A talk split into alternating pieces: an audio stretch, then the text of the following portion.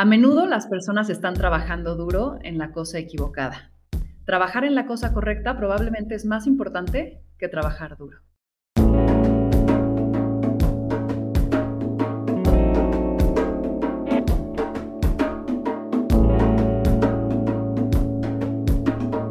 Esto es Más cabrona que bonita.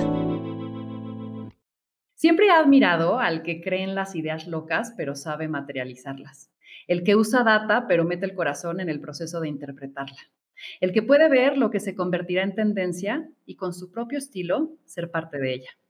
Eso para mí es Moy, emprendedor, papá, amigo, socio y creador de Casa Lumbre, un espacio que alberga conceptos divertidos, productos de calidad y sobre todo con una lógica muy bien pensada de qué, para quién, en dónde y cuándo. Mezcal Montelobos, Mezcal Ojo de Tigre, Ancho Reyes, Abasolo, son algunas de sus marcas. Y es que algunos productos como el mezcal podrían ser más probados que otros, pero apostar en el whisky mexicano hecho de maíz o arropar el licor de elote o un licor hecho de chile ancho son apuestas que toman riesgos, pero por supuesto aspiran en grande. Estoy feliz de hoy, después de algunos años, volver a conectar e inyectarme con muchísima inspiración de Moy Guindy. Bienvenido, Moy. ¡Wow! ¡Qué presentación! Muchas gracias, Anavik. Qué gusto verte y saludarte. Increíble. Me encanta tenerte aquí y sé que va a ser una hora muy rica.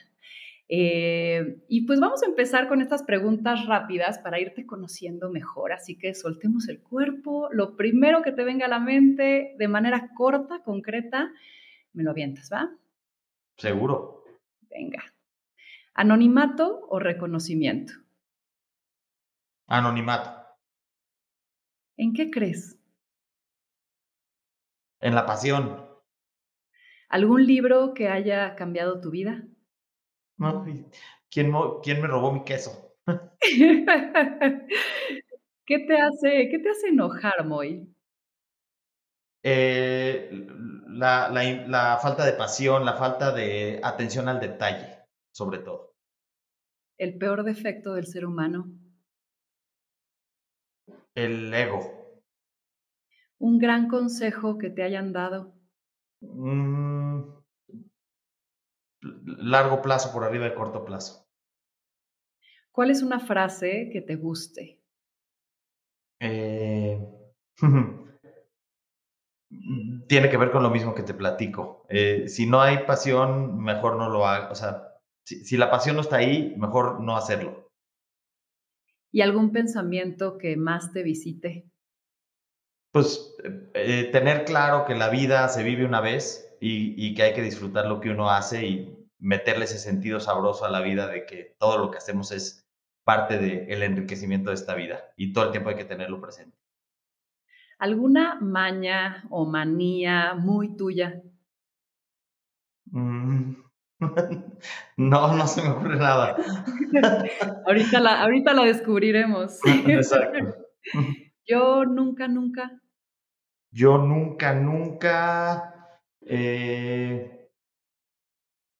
Ay, tan difíciles, Anavik. Yo nunca, nunca eh, pondré en segundo plano a la familia. ¿El cliente siempre tiene la razón? No, el cliente no sabe lo que quiere hasta que se lo explicas. un momento muy gratificante de tu carrera. Eh, un reconocimiento muy importante que nos conseguimos Dani y yo después de muchos años de carrera, que fue convertirnos en un reconocimiento que lo, cuando creamos Milagro, lo identificamos como el reconocimiento, que es convertirse en un hot brand. Larga historia, pero es cuando la marca se reconoce como que la hiciste y te la otorgan en Estados Unidos. Hot Brand Award. ¿Cómo maneja Moy el fracaso? Terrible. es mi peor, mi peor defecto, no lo tolero. No lo puedo tolerar, me estreso y lo asumo yo por parte de mí y de todo el equipo. Si llegara mañana Dios y se te presentara y te podría revelar lo que tú quisieras, ¿qué le preguntarías? Uy, si hay vida después de la vida. ¿Te has quedado con ganas de algo? Eh, no, en realidad no. Soy muy de... eso es una cosa que me define mucho. Cuando se me ocurre algo, no me lo... saco de la mente hasta que voy y lo hago. Entonces, normalmente voy y lo hago. ¿Cómo te gustaría ser recordado? Pues como alguien que eh, mejoró eh, a la sociedad, como alguien que aportó, mejoró y dejó algo bonito para atrás con un buen nombre. Eh, lo más importante es recordado con, con un buen nombre y, y, eso vale más que todo lo demás que pudiéramos dejar. Muy bien. Terminamos esta sección muy. Ahora sí. Uh, Relajándonos un poco y yendo profundo, quiero, quiero jugar a, a viajar en el tiempo contigo. Quiero ir en, en tu historia. Vamos al inicio. Yo creo que no hay una ecuación para empezar. Llévame a ese inicio de tu historia emprendedora. ¿Cómo pasó que te convertiste en ser emprendedor? ¿Qué estaba pasando en ese momento? Sí, ah, te platico.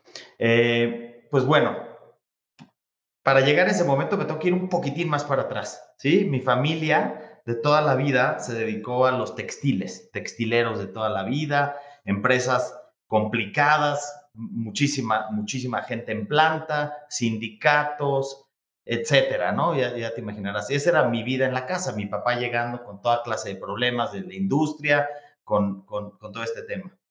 Se viene un poco esta apertura de, de, fronteras hacia México y las empresas mexicanas que llevaban allá anclas toda la vida se vuelven muy poco competitivas, ¿no? Empiezan a importar los productos asiáticos, etcétera, y se hace un, tema muy complicado. Y desde ahí como que te quedas pensando, pues yo el día que haga algo, eh, voy a hacer algo que me guste, no que me genere este estrés, este, esta tensión de vida, y te siembra esa semillita de querer hacer algo. Ahora sí, fast forward a 1997, yo trabajaba en una casa de bolsa, en operadora de bolsas del fin, y teníamos una, no había internet, entonces había una cosa que se llamaba Infocel, que tenía un, un esquema de noticias que se llamaba ticker noticioso. Y entonces yo trabajaba ahí en la casa de bolsa, me la pasaba increíble aprendiendo de, de, del mercado y de los negocios, pero además haciendo grandes amigos, que son hasta hoy muy grandes amigos míos. Eh, y sale una noticia por ahí que dice tequila denominación de origen. Yo dije, ay, caray, como que, ¿qué será eso de tequila denominación de origen?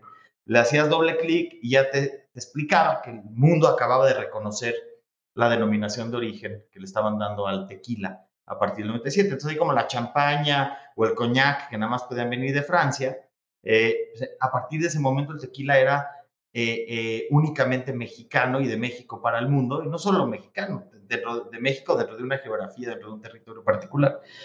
Pero volteabas a ver lo que había en el tequila en ese momento y todo hablaba como este México del pasado, de los últimos 200 años, de las carretas y el, el borrachito dormido abajo del cactus y pues Dani, que, desde ese momento se convirtió en mi socio, y yo decíamos, pues no puede ser que, que Spiri González vaya a ser el embajador de México ante el mundo entero. Eso algo está mal en esa ocasión. No era el México que nosotros estábamos viviendo. Estábamos viviendo un México evolucionando, con, con la parte culinaria en un desarrollo increíble, la arquitectura, eh, y, ese era el México con el cual nos sentíamos muy identificados. Y dijimos, bueno, si el tequila se va a convertir en este embajador de México ante el mundo, ¿por qué, no, ¿por qué no nos aventamos a crear una marca de tequila que refleje esos valores y esa identidad?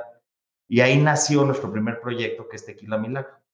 Que conectándolo con este tema textilero que te decía, como yo vacilaba con mis papás, pues nada más le cambié una letra, me fui de textilero a tequilero, ¿no? Pero sin haber tenido, como muchos de los tequileros, no nacimos con el tequila en la cuna, no somos tercera generación, simplemente somos unos cuates aventados chilangos, que, nos encantó lo que veíamos y lo pudimos ver desde fuera. Y desde fuera se veía una foto totalmente diferente que yo creo que los que veían tequila desde dentro, que eran tercera y cuarta generación, y decíamos, oye, espérame, algo tiene que evolucionar en esta categoría. Y empezamos por ahí diciendo, eh, el tequila como está no va a comunicar emocionalmente con el tipo consumidor como conmigo. Y decíamos, si hacemos algo que me fascine a mí, no solamente a nivel empaque, también a nivel perfil de producto. O sea, ya no tenía que ser ese tequila como rasposo, como, de, como así, ah, para hombres, para machos. No, nosotros decíamos, oye, este el tequila tiene que evolucionar y convertirse en una categoría global con, con prestigio. Pero tú imagínate que ibas a un bar en Estados Unidos y veías las grandes botellas de, de vodka y de whisky y así, y el tequila parecía como ese niño regañado en la esquina, como que se portó mal y como que no alcanzaba la calidad de los demás espirituosos que ven en el mercado. Algo en esa foto, algo está re mal, porque nosotros probábamos el tequila bien hecho y decíamos, oye, este es un producto espectacular que no le pide nada a cualquier destilado del mundo, simplemente se había como eh, ido en una trayectoria que había conectado de manera distinta con los consumidores. Ya sabes, esta mala experiencia del Spring Break gringo y eh, los shots y todo esto. Decíamos, ese no es el lugar que pretendemos que el tequila ocupe, por lo menos en nuestras mentes. Y ese fue el momento, el momento así de clic, de decir, tenemos que hacer esta marca y encontramos una gran oportunidad de, de, verdad de redefinir un poco el, tequila en nuestra visión de lo que podría ser en el futuro. Y es donde decidimos hacer nuestro primer eh, rol como emprendedores en el mercado de vinos y licores con Tequila Milagro. Y, y, pues bueno, Milagro tiene luego una historia padrísima. Quiero, muy, corrígeme si estoy mal, porque esto está en una parte de mi memoria de cuando nos conocimos. Ustedes estaban chavos, estaban en sus 20 cuando, cuando estaban haciendo este proyecto. Eh, y además también me parece que su estrategia fue empezar en Estados Unidos la venta del tequila eh, o darle mucha fuerza al mercado de Estados Unidos. Y veo para ese momento y digo, híjole, tuvieron que tomar muchas decisiones y también la inversión eh, que tenían que hacer y, quizás no estaban tan experimentados. ¿Cuáles son aquellas buenas decisiones que hicieron que ese inicio, que Tequila Milagro, fuera como el arranque de un buen camino que después le siguió y que hoy te tiene aquí donde estás? Pues bueno, como contexto para lo que te voy a responder, te diría, nada de esto lo planeamos de la manera como salió. Fue, fue sucediendo como se fueron uniendo los eventos. Pero sí, efectivamente, Dan y yo teníamos 22 años cuando empezamos en este negocio. Nos conocimos en la universidad eh, y saliendo de la universidad tuvimos, una clase que hicimos juntos que nos dimos cuenta que conectábamos muy bien como socios y fue cuando decidimos hacer este emprendimiento de Tequila Milagro. Pero efectivamente a los 22 años no sabíamos nada de nada más que de saber tomar tequila, nos encantaba tomar y sabíamos tomar muy bien, pero era más o menos lo que sabíamos. Y sí se nos ocurrió crear esta botella muy espectacular, que era revolucionaria en su momento, era disruptiva por completo. Esta botella pintada con un azul, una botella alta, estilizada, comparado con todas las botellas como estas botellas chaparritas, gorditas, que hablaban del México del pasado. Y nosotros dijimos, no, vamos a darle este lugar que se merece al tequila. Y eso nos abrió, de alguna manera, nos fue abriendo puertas. Y ya sabes, un amigo de un amigo nos consigue una cita con el COO de Southern Wine and Spirits en Miami.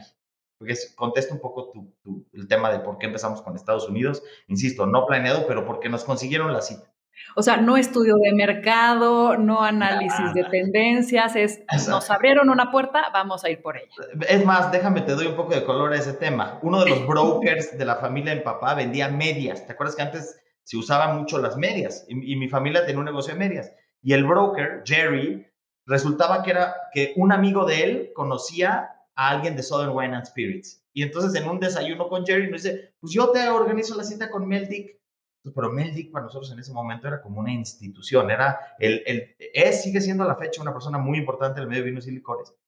Y ya vamos, Dan y yo, de, nos ponemos nuestro traje, corbata, porque a los 22 años pues queríamos vernos un poquito más como conocedores de la industria. Llegamos a la reunión en la oficina de Meldick, imagínate esta oficina como del padrino, o sea, con una oficina con sala y todo esto, y, está sentado Mel Dick así como con una postura muy, eh, así como de a ver qué me van a presentar estos chavitos. Y lo primero que nos pregunta es, ¿dónde está tu papá? O sea, esa fue la primera pregunta de Mel Y le decimos como, no, Mel, pues e, e, esto es lo que somos y pues venimos a presentarte una idea y no sé qué. Y él así como con una postura corporal muy así como de, a ver, estos chavitos que me van a presentar.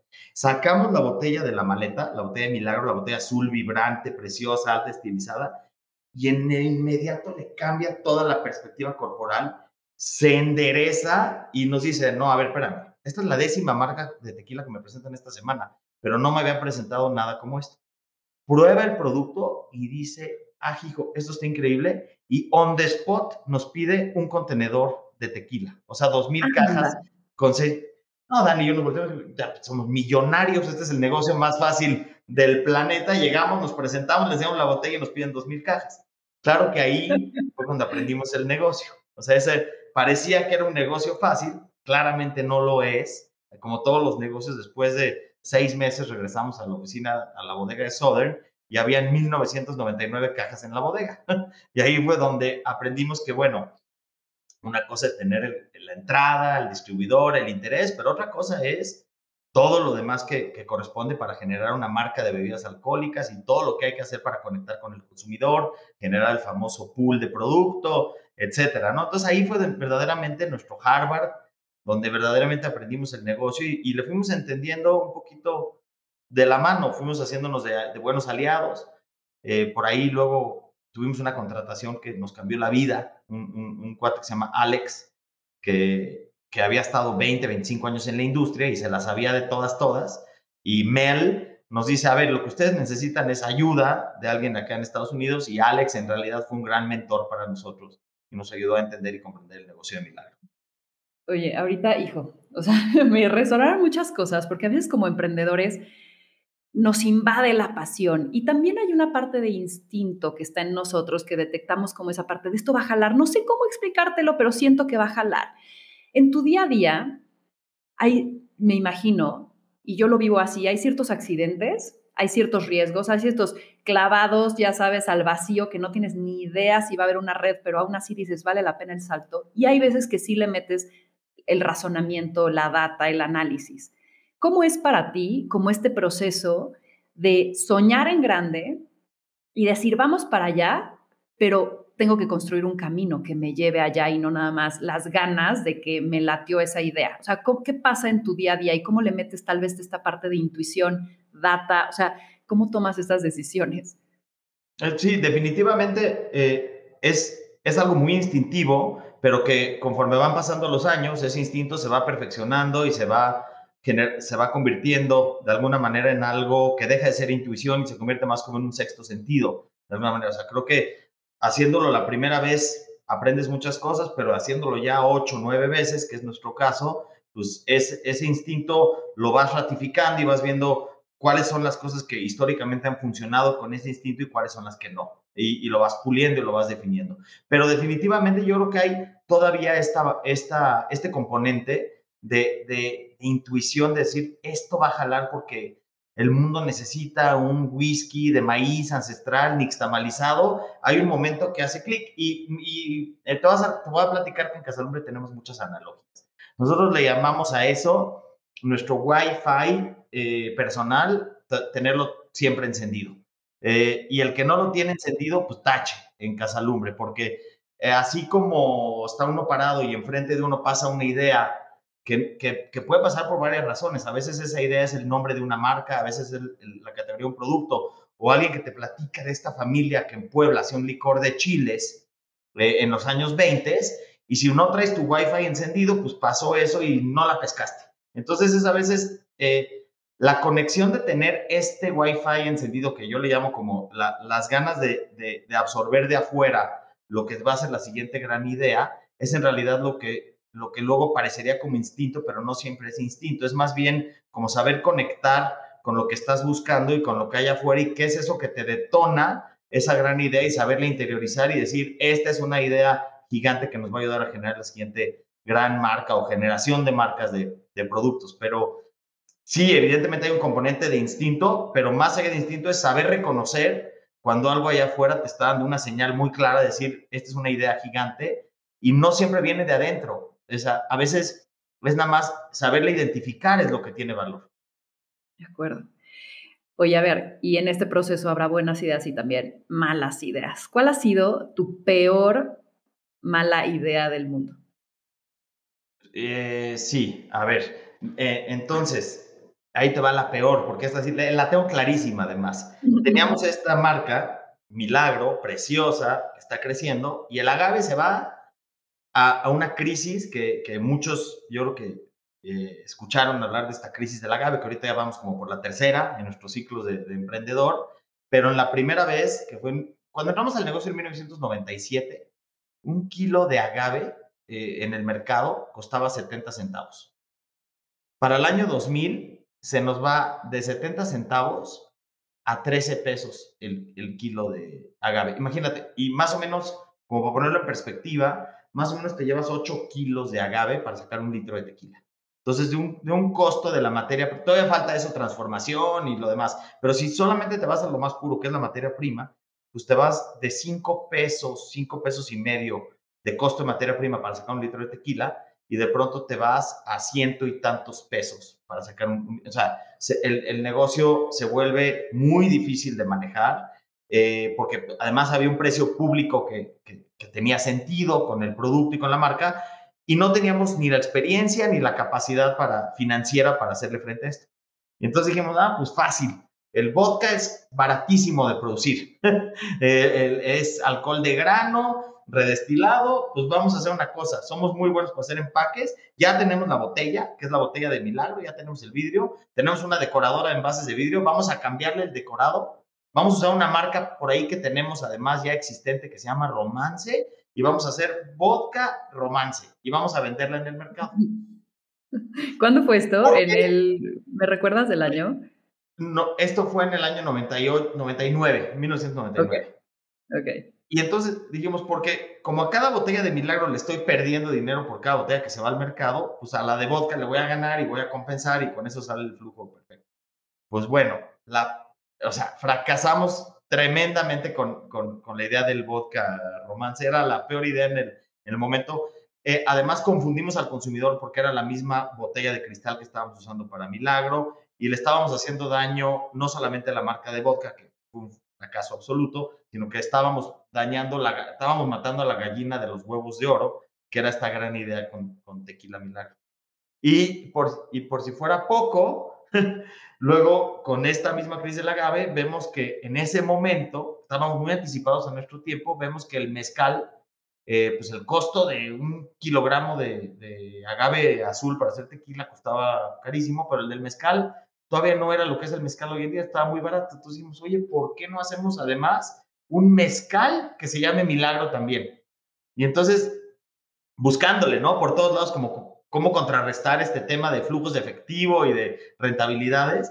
Y entonces lanzamos con la misma botella de, de, de tequila Milagro, mezcal Milagro, para que el mezcal todavía era una categoría que no estaba en el radar del consumidor y eh, generó una confusión terrible en el mercado. La gente pensaba que iba a tomar tequila y de repente le salía mezcal con el sabor ahumado y no sabían ni qué estaban tomando. Y fueron los dos grandes errores, de alguna manera ocasionados por tratar de marabarear siete pelotas al mismo tiempo que tienen que ver con rentabilidad, con flujos de efectivo, con un problema grave de suministro de agave. Y dime algo, Moy, hoy con tiempo, experiencia, perspectiva y sin estar necesariamente ahogado en esa crisis, ¿qué hubieras hecho distinto? O sea, ¿qué hubiera sido una mejor alternativa que jugar y tratar de dar estas patadas de ahogado? Es que luego la solución nos vino, o sea, que hubiera sido lo que debía haber hecho desde un principio, la solución nos llegó, pero nos llegó de alguna manera con, con este tema de, de, de tener este Wi-Fi encendido desde el principio. Nosotros teníamos una, al mismo tiempo de tener la tequilera, tenemos una decoradora de envases de vidrio. Eran nuestros dos negocios que teníamos de anillo. Y en la decoradora teníamos un cliente y este cliente un día llega a platicarnos, era un cliente que tenía una marca de tequila y nos dice, oye, yo lo que tengo es un montón de agave, tengo, tengo campos y campos y campos de agave, soy, soy agavero de profesión y estoy tratando de, de hacer una marca de tequila exitosa, pero pues mi marca nada más no jala. Y entonces ahí conectamos con él y le dijimos, oye Juan, es que nosotros tenemos exactamente lo opuesto. Tenemos una marca de tequila que está funcionando muy bien, pero a los costos actuales del agave pues, no nos da. Y entonces logramos un acuerdo con él donde nos hizo una aportación en especie de agave equivalente, fíjate lo que te voy a decir, para producir 300 mil litros de tequila. Eso en nuestro plan de negocio era así como los siguientes tres años no teníamos que comprar un kilogramo de agave. Y eso nos cambió por completo el futuro de la marca Milagro. Llegábamos a sentarnos con los distribuidores de Estados Unidos y nos decían, ah, sí, ya sé, vienes a decirme que no tienes producto y que me vas a multiplicar el precio por tres. Y decíamos, no, todo lo contrario, vengo a decirte que tengo un contenedor sentado en la bodega para el momento que lo quieras pedir y que te voy a respetar el precio por los siguientes 18 meses. Y ese fue un despegón para la marca espectacular. Oye, y ese momento de serendipity, porque al final del día es como se juntaron el hambre y las ganas de comer. O sea, es la combinación entre tener el Wi-Fi abierto y moverte, ¿no? O sea, seguir tocando, viendo, explorando para que llegues a esos puntos de encuentro. ¿O qué hechicería hacen tú y Dani para que se les presenten esas magias? No, yo, yo, creo que, yo creo que el tema justo es tener la sensibilidad de entender que ahí está la oportunidad. O sea, y por eso decía un poco, o sea, por más que yo hubiera planeado ir a sentarme con un agavero que tuviera un montón de agave, la verdad es que hubiera sido poco probable que hubiera llegado con el indicado. Pero cuando lo tienes enfrente, pues es nada más conectar los dots para decir, este es mi socio y tengo que hacer hasta lo que es, todo lo que esté en mis manos para, para que sea un ganar-ganar. Y si logras un ganar-ganar con él, pues seguramente va a salir algo muy bueno. E, ese es un poco, creo que, la gran habilidad que uno tiene que desarrollar como emprendedor, saber entender dónde están esas oportunidades e identificarlas y atacarlas con, con fuerza y con agresividad y no dejarlas pasar. Muy, decías que no eres tan bueno con el fracaso. ¿Cuándo saber, cuándo saber cuándo abandonar? O sea, porque era, era, era tal vez esta idea que tú habías, te, la habías comprado, metido pasión y ya está entra una parte ya personal de decir, ahora sale porque sale, ¿no? ¿Cuándo de pronto dices, no, ya sí, sí es cierto, tienen razón, no fue una buena idea? Así, sí, bueno, yo creo que cuando, cuando empieza uno a ver eh, eh, al consumidor, eh, el indicador más importante es el consumidor en ese sentido. Cuando ves una señal del consumidor que estaba funcionando muy bien con tu producto, que estaba conectando con tu producto, y de pronto ves un cambio de señal en el consumidor que dice, oye, o el cliente mismo, ¿no? Que te dice, oye, ya me confundiste, tú eres tequilero o haces vodka, o, esa botella va a ser para tu tequila o va a ser para tu vodka, y yo creo que esa es la, la señal más clara, viene, de, viene también de ahí, principalmente del consumidor, pero no siempre hay acceso al consumidor.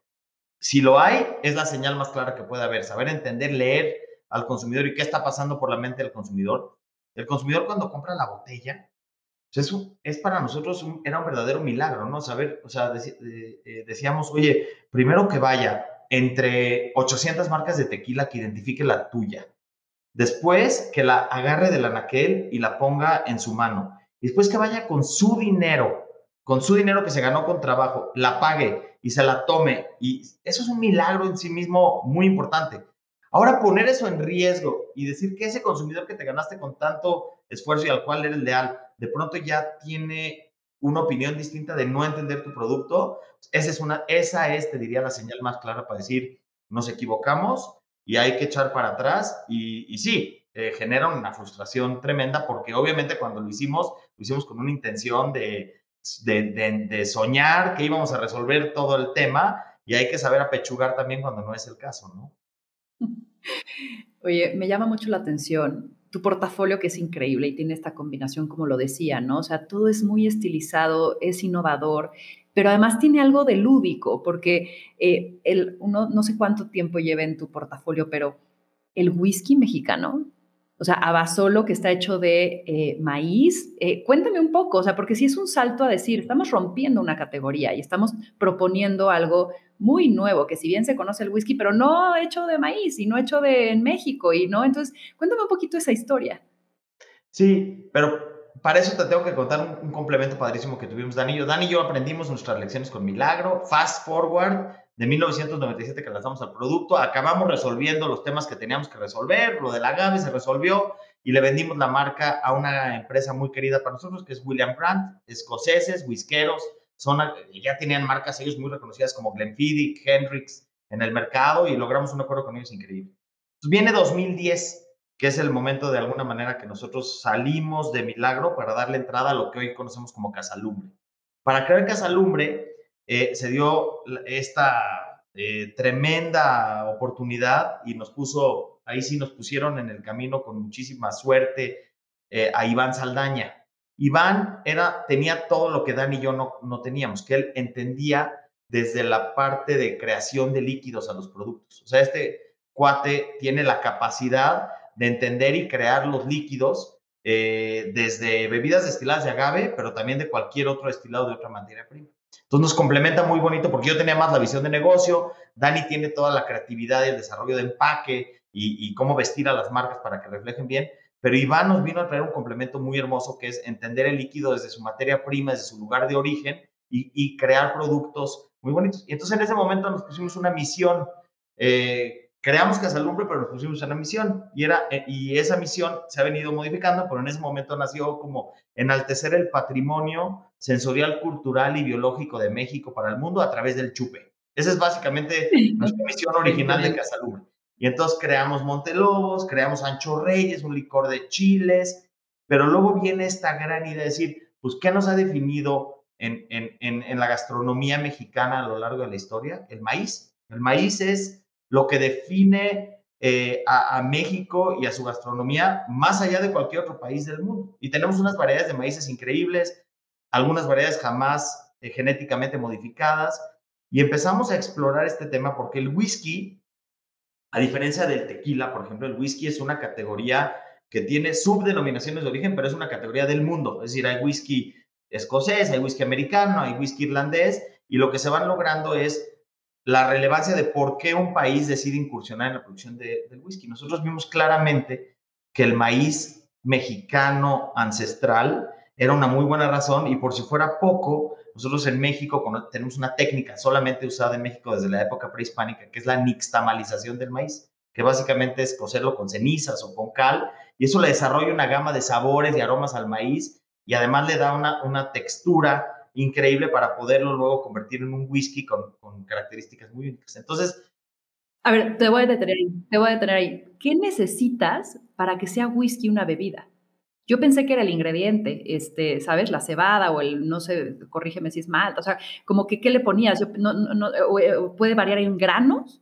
El, whisky es un destilado de grano, pero de acuerdo, de, dependiendo del país usan diferentes granos. Por ejemplo, el, whisky escocés usa normalmente trigo y cebada, pero el whisky americano, el bourbon, está hecho de maíz.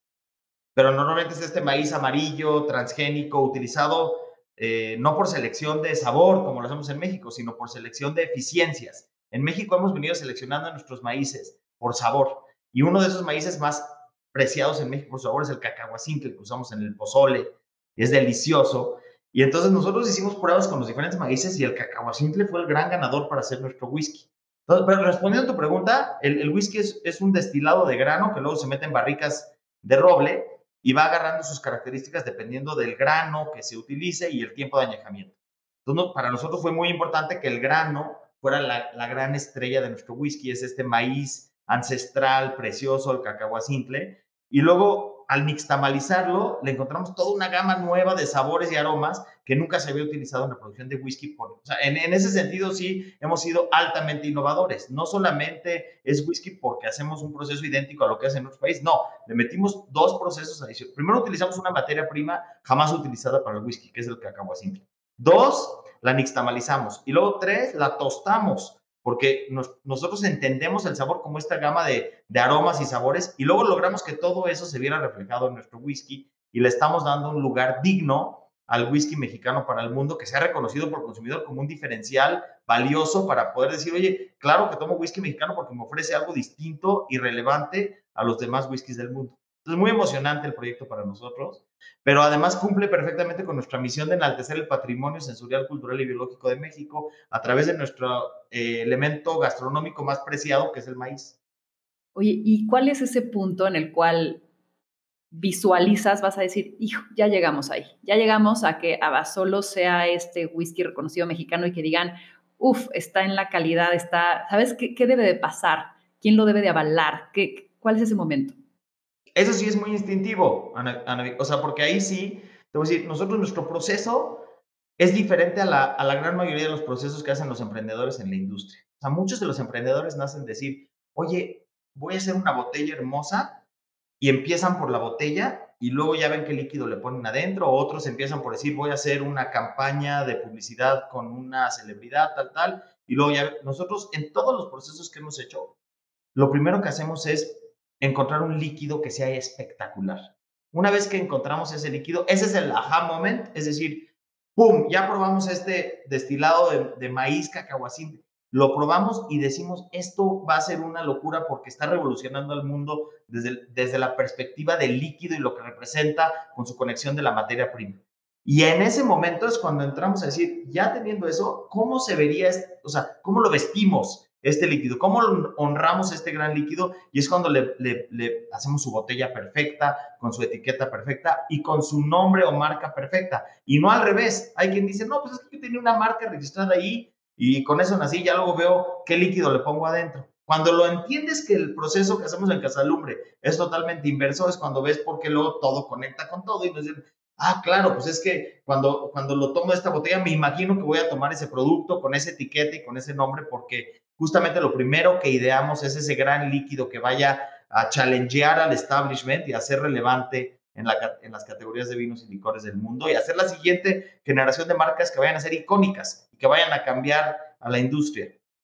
Y ahorita decías, depende el producto, decimos, si el empaque, si la campaña, si la celebridad. Tienes ojo de tigre. Y ojo de tigre, pues es otro mezcal dentro de tu, de tu portafolio, porque además ya tenías Montelobos. Eh, y acaba de salir una campaña, no tan acaba, pero sale una campaña que mira que también, o sea, con Luis Gerardo, ¿no? Y, y chingona, o sea, bien pinche chingona. O sea, yo la vi y dije, wow, me paro, ¿no? O sea, el personaje, pero el storytelling, pero lo que representa el producto, lo supieron hacer súper bien. ¿Cuándo fue ese aha moment para tomar esa decisión? Y también supongo no fue barato, ¿no? O sea, pagar toda la producción o el personaje o todo ese rollo. Cuando tienes que involucrar tu dinero y la inversión, ¿Qué fue lo que te aseguró el decir estamos haciendo lo correcto? Cuéntame un poquito esa historia. Bueno, lo, primero es que afortunadamente para nosotros, Luis Gerardo es nuestro socio fundador de Ojo de Tigre. O sea, eh, no, es, no es la imagen, no es, no lo contratamos para el comercial, ni mucho menos. Al contrario, Luis Gerardo fue el que nos buscó a nosotros para la creación de la marca Ojo de Tigre, a través también de Cory y de, de Mondra, grandes amigos y socios de la marca. Este, ellos son sus representantes y Luis le dice, oye, es que yo lo que tomo y me apasiona mucho tomar mezcal, me encanta el mezcal, pero, pero tengo unas ideas increíbles para crear una marca. Y, y, y Cory le dice, pues creo que conozco a los mejores para que nos hagan esta marca realidad. Se acercan a la oficina y entendemos la visión de Luis Gerardo de, de, de, esta conexión que tiene de manera muy profunda con el mezcal. Y entonces entendimos también que el mezcal necesitaba, necesitaba una puerta de entrada. Es decir, si tú en tu vida has tomado mezcal y llegas y te topas con un mezcal eh, súper nerd, ahumadísimo, a 47, 48 grados de alcohol, pues a lo mejor fue la última vez que tomaste mezcal porque dices, híjole, esto está demasiado extremo para mi paladar. Mi paladar no estaba acostumbrado. Y entendimos perfectamente que en Ojo de Tigre lo que andábamos buscando era un mezcal que abriera la puerta a los que quieran tomar mezcal y que ese mezcal fuera un mezcal que te dé la bienvenida de una manera padrísima, en muchos sentidos. Y qué mejor amplificador que Luis Gerardo Méndez para, para darle a conocer al mundo la creación de Ojo de Tigre. Entonces, eh, digo, no lo sacamos a la primera, ni el nombre, ni el producto. Fueron muchísimas sesiones muy divertidas, como te podrás imaginar. Pero además luego viene este elemento de creatividad tan especial, este sabor picosito que le mete Luis Gerardo a las cosas y genera esta campaña, que es el mezcal para todos, que le llamamos, que es este, esta que tú mencionas, que está increíble eh, desde la desde la creación y del elemento creativo de, de, cómo, cómo le dimos a conocer al mundo que, que, Ojo de Tigre es lo que es a través de este video tan divertido que tenemos en YouTube, ¿no? Entonces, cuando tienes socios que te complementan y te aportan valor, las sinergias se vuelven increíbles también, ¿no? Y ahí ese, ese es el ejemplo de cómo una, eh, un actor, una persona tan sensible viene y se mete al mercado de vinos y licores y le aporta muchísimo valor a la categoría, conecta con el consumidor y porque hay otros que han tratado y ha sido experimentos terribles y que han acabado por fracasar muy rápido, ¿no? Y este es el ejemplo del cómo sí. ¿Cómo seguir siendo relevante en el tiempo, Moy? Y con un mismo producto, quizás, ¿sabes? O sea, ¿cuáles son estos elementos que tal vez dices, uff, tienen que estar y si no matamos esto? O sea, pero ¿cómo, llevas ya pues, muchos años haciendo esto? Es que eso te lo voy a responder de esta manera. nosotros nos dimos cuenta también que las grandes empresas de alcohol, los, los gigantes, los Diageo, los Cuervos, los, eh, los Pernod Ricard, los Camparis, eh, han optado, o sea, han optado por dejar de innovar en la industria. Más bien, o sea, hay dos cosas que ya no quieren hacer estas grandes empresas. Ni, no, ni innovar, ni incubar las marcas comercialmente. Ellos prefieren identificar a este grupo de emprendedores que andamos por el mundo creando marcas y lo que ya prueba el concepto, dice, pues yo mejor eso voy y luego busco quién hizo las cosas bien y me asocio con ellos y aprovechamos mi músculo y lo potencializamos. Y nosotros vimos eso, lo vimos muy claro y dijimos, entonces nosotros tenemos que especializarnos en dos cosas, en tener la capacidad de innovar, pero de una manera relevante y, preciosa, pero además tener la capacidad de incubar las marcas comercialmente. Entonces, lo, para responder tu pregunta, hoy tenemos un equipo precioso en Casalumbre, somos más de 200 personas pero es un equipo que no existe a nivel mundial. La gran mayoría de los emprendedores en el mundo del chupe, déjalo pongo así, emprendedores en el mundo del alcohol no son bichos raros. Hay muchísimos muy exitosos que han hecho una sola marca. Emprendedores seriales en el mundo del alcohol, sí somos bichos raros. Te diría, somos de los pocos contados con menos de una mano los que hemos hecho eh, emprendimientos en el tema del alcohol, pero que hemos hecho más de uno. Y, yo creo que ese éxito se, debe a que hemos creado un equipo increíble, especializado en, en la capacidad de tener este Wi-Fi muy bien encendido y muy bien enceradito para identificar cuál es la siguiente gran oportunidad en la industria de vinos y licores, pero además luego tener la capacidad de, llevarlo al, mundo del alcohol, a la vida, o sea, decir, cómo le damos vida a esta gran idea y cómo la incubamos comercialmente para que sea relevante. Entonces hemos creado equipos que se complementan muy bonito, que casi son divididos dentro de Casalumbre. El equipo que innova no tiene nada que ver con el equipo que incuba comercialmente los productos, o sea, son, eh, son mentalidades distintas, porque necesitas entenderlo de una manera distinta en una, desde una cachucha y con la otra cachucha. Pero nosotros hemos podido conjuntar las dos cosas y eso nos da un valor muy importante en el mercado, porque insisto, si volteas a ver los últimos 20 años que han innovado las grandes empresas de vinos y licores, te diría cercano a nada, cercano a nada, y los que hemos hecho la innovación hemos sido los emprendedores. Entonces, encontramos, lo primero que fue es que encontramos cuál es nuestro lugar y encontramos muy bien cómo sinergizar ese lugar con los grandes players de la industria y hemos hecho unas sinergias padrísimas con ellos, somos socios de varios de ellos y nos encanta porque entendemos muy bien nuestro papel y entendemos que a ellos les nutre nuestro papel y luego nos ayudan a potencializar y maximizar el valor de nuestras marcas. Esa es la respuesta. ¿Has dejado alguna oportunidad por miedo? Eh, no, eh, no, no, miedo nunca se ha, se ha puesto en el, en el camino. No, miedo nunca ha sido un factor. Afortunadamente nunca nos hemos puesto también en una situación que nos ponga en una situación de tener miedo. O sea, creo que si hubiera habido algo así, lo hubiéramos frenado probablemente antes de, llegar a tener miedo. Oye, tú y yo nos conocimos en Endeavor y el ecosistema ha ido cambiando, pero algo que, existe es como está de pronto en algunos, en algunos este, lugares, obsesión por crecer, ¿no? Y, llega un punto en el que algunos lo hacen bien, pero hay algunos que al crecer pierden calidad. Eh, o como que la propuesta de valor se va o se enfocan en los centavos y entonces de pronto se les olvida dónde estaba este valor agregado, ¿no? ¿Cuál es tu postura sobre crecer y cómo ves en tu empresa eh, el crecimiento y tu forma de dirigirla para que no nada más sea como crecer por crecer, sino realmente que el valor no se ponga en riesgo?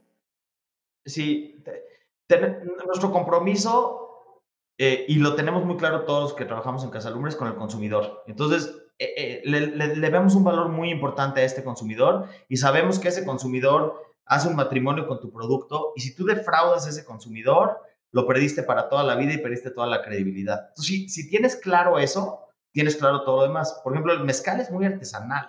El mezcal, su, su forma de producirse es altamente artesanal, pero esa artesanalidad le da un perfil al producto, le da un sabor, le da ciertos elementos de, naturalidad al producto que son muy importantes de conservar. Entonces, una de las cosas, por ejemplo, que, que, sería, parecería como la decisión fácil es decir, no, bueno, pues si, si haces la marca Montelobos y te resulta padrísimo, pues métele procesos más industrializados, no importa, vas a bajar un poquito la calidad. Eso para nosotros es como el pecado capital, ¿no? O sea, cualquier cosa que haga una variación ante ese matrimonio tan hermoso que tenemos con el consumidor. Entonces, lo hemos venido replicando en el más complejo de los procesos de replicar, que es el del mezcal, por su, eh, por su nivel de artesanalidad, y hemos venido creciendo máquinas, eh, fábricas o palenques que son idénticas a, las que, con las que nació Montelobos, pero, pero manteniendo exactamente los mismos procesos de artesanalidad.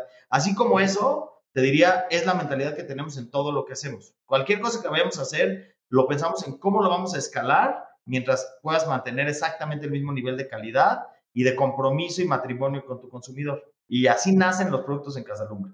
Y hay veces que has dicho no, porque eso es una fórmula perdedora para la escalabilidad de como nosotros lo hemos tratado de hacer y has dejado ir tal vez una muy buena oportunidad económica por decir, me meto a mi columna vertebral. Sí, claro, 100%. Y te voy a decir, más, más tentados estamos porque muchas veces eh, nuestras asociaciones con los, con los grandes players Eh, a, veces tienen fórmulas de salida que dices, híjole, cualquier centavito que, nos ahorremos lo vamos a multiplicar la, la salida por una muy buena cantidad. Y sería muy tentador decir eso, pero nos dimos cuenta cuando, cuando tienes claro que, que esta es una de varias marcas que vas a construir, lo que estás construyendo es un nombre y una reputación, entonces ya no hay tentación, ya, eh, porque el, el, el, el endgame es mucho más grande que cualquier decisión de corto plazo que pudiera tener un beneficio efímero y que se va a ir muy rápido, porque al final no va a ser sostenible en el tiempo. De acuerdo. Hablaste de matrimonio. Matrimonio con el cliente, pero también hay un matrimonio con tus socios. ¿Cuánto tiempo llevas con Dani? O sea, seguramente ha habido terapias este, entre ustedes dos o no. O sea, ¿cómo haces esa ecuación? ¿Cómo alineas visiones? De pronto empiezan a tener hijos, quizás las familias tienen distintas prioridades, pues, tus, tus vidas se alejan, se acercan. ¿Cómo ha sido ese, ese matrimonio entre socios?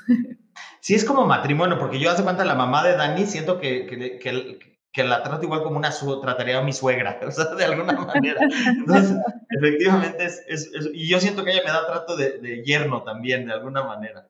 Pero, pero no, en 25 años que tengo de, de, estar viendo estos negocios y los que me ha tocado vivir, he tenido muy claro que los negocios que han tronado, han tronado por dos razones de lo que me ha tocado ver. No negocios nuestros, afortunadamente. Eh, una, evidentemente, es la falta de flujo efectivo que afortunadamente no, nunca ha sido eh, un caso que, que, que, que, nos haya preocupado de manera extrema como para cerrar uno de los negocios. Pero el más común que yo veo, eh, sobre todo en el ecosistema emprendedor, es una diferencia importante entre los socios. O sea, me, doy cuenta que a veces hay la mejor idea, el mejor producto, eh, increíble oportunidad de negocio, pero los socios dejan de entenderse o dejan de tener empatía entre sí mismos hay diferencias importantes entre los socios. Entonces, lo que podía haber sido un negocio hermoso y que iba a crecer, acaba por destruirse por eh, una mala conexión. Entonces, yo me di cuenta que mi, mi, labor, mi rol, de alguna manera también en el negocio, es mantener esta armonía y paz siempre con mis socios. Y, y me lo asumo como tal, ¿eh? yo asumo esa, esa posición, porque ahora también no solamente son Iván y Dani, hemos hecho un gran equipo aquí en Casalumbre y muchos, y yo veo a todo el equipo del comité de dirección, son nuestros socios, también los socios comerciales, y lo tengo clarísimo que, que, que la, una de los valores más importantes que tenemos que tener para el, largo el éxito a largo plazo de Casalumbre es que haya armonía entre los socios. El momento que deja de haber esa armonía es cuando pones en riesgo, probablemente de la manera más obvia, la, la continuidad del negocio. Y entonces, lo cuidamos como oro. Básicamente yo cuido mi relación con mis socios como oro. Eh, tenemos reglas eh, muy bien claras, definidas de cómo operamos, por qué, cómo, cuándo, pero además pues, eh, con un principio muy básico de justicia entre todos y, y, de, y de responsabilidad total, ¿no? O sea, de, de compromiso y de responsabilidad total con el negocio, aunada a una, a una fórmula que nos ha funcionado muy bien, que es que le sumamos a la responsabilidad total la libertad total. Es decir, todos los socios confiamos plenamente en las capacidades y talento de nuestros socios y damos por bueno que mi socio se va a morir en la raya por la parte que le toca. Eh, pero cada uno desde nuestra trinchera entendemos que tenemos la responsabilidad de sacar adelante lo que nos toca. Entonces esa mezcla ha hecho yo, yo creo, el menor número de fricciones entre socios, porque primero hay ese valor de confianza, Segundo, hay este tema de que somos muy complementarios todos con todos aquí. Y tercero es que lo primero que identificamos en Casalumbre es el talento. Ya el, talento el talento es la variable de entrada más importante para entrar a chambear aquí. Si tienes talento, ya sabemos que va a funcionar. Entonces, cuando hay talento, hay complementariedad, hay compromiso, pues yo creo que todo lo demás se, se resuelve eh, cuidando nada más entendiendo, teniendo claro que la variable más importante para la continuidad del negocio es que no haya fricción entre los socios. Ya para ir cerrando, Moy, que el tiempo se me ha ido volando. ¿Cuál es este próximo sueño a conquistar por Moy o cuál es tu asignatura pendiente? Hay que digas, eh, algún día, mira, esto va a pasar. Sí, bueno, mira, eh, creo que eh, también ahora con el nombre que hemos creado en Casalumbre, nos ha traído una responsabilidad importante y te diría, cada proyecto que nace es como un proyecto donde no podemos fallar, si me explico? ya, no, ya no nos podemos dar el lujo de fallar. Entonces, eh, tenemos unas ideas espectaculares, lo que viene este año en lanzamientos de, de Casalumbre, que van a seguir eh, enalteciendo esta cosa tan increíble que tenemos de México para ofrecerle al mundo. Y, eh, ahora el, tema es, lo más importante es que este equipo de Casalumbre no, sea, no tenga un, un, final, sino que más bien, ¿cómo logramos que estén Dani, Moy, Iván o no estén, eh, el espíritu de, Casalumbre de innovación y de seguir conquistando nuevos paladares y nuevos retos y seguir innovando se mantenga. Y yo creo que es, un poco este, esta, transmitir estos valores de innovación y de creatividad al equipo es lo que va a hacer que Casalumbre persista más allá de sus fundadores y ese es mi reto importante en este momento. Me encanta, Moy. ¿Dónde te encontramos? ¿Qué, podemos chismear de ti, de Casalumbre, para seguir tu historia? Que seguramente muchos se inspiraron de ella. Sí, mira, yo creo que Casalumbre en su página web está padrísimo. Ahí sí le pones eh, Casalumbre o Casalumbre en Instagram estamos como Casalumbre Spirits.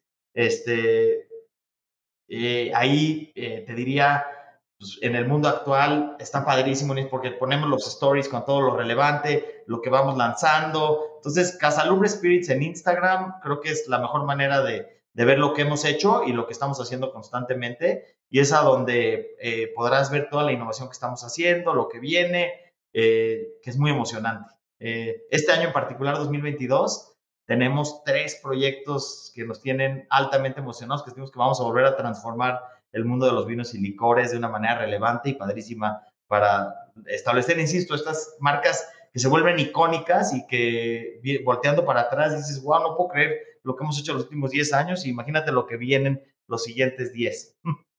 Me encanta, me encanta, me encanta. Voy a cerrar diciendo que nuestras pasiones sean las que nos muevan, nuestros sueños nos guíen y nuestra congruencia nos haga reales.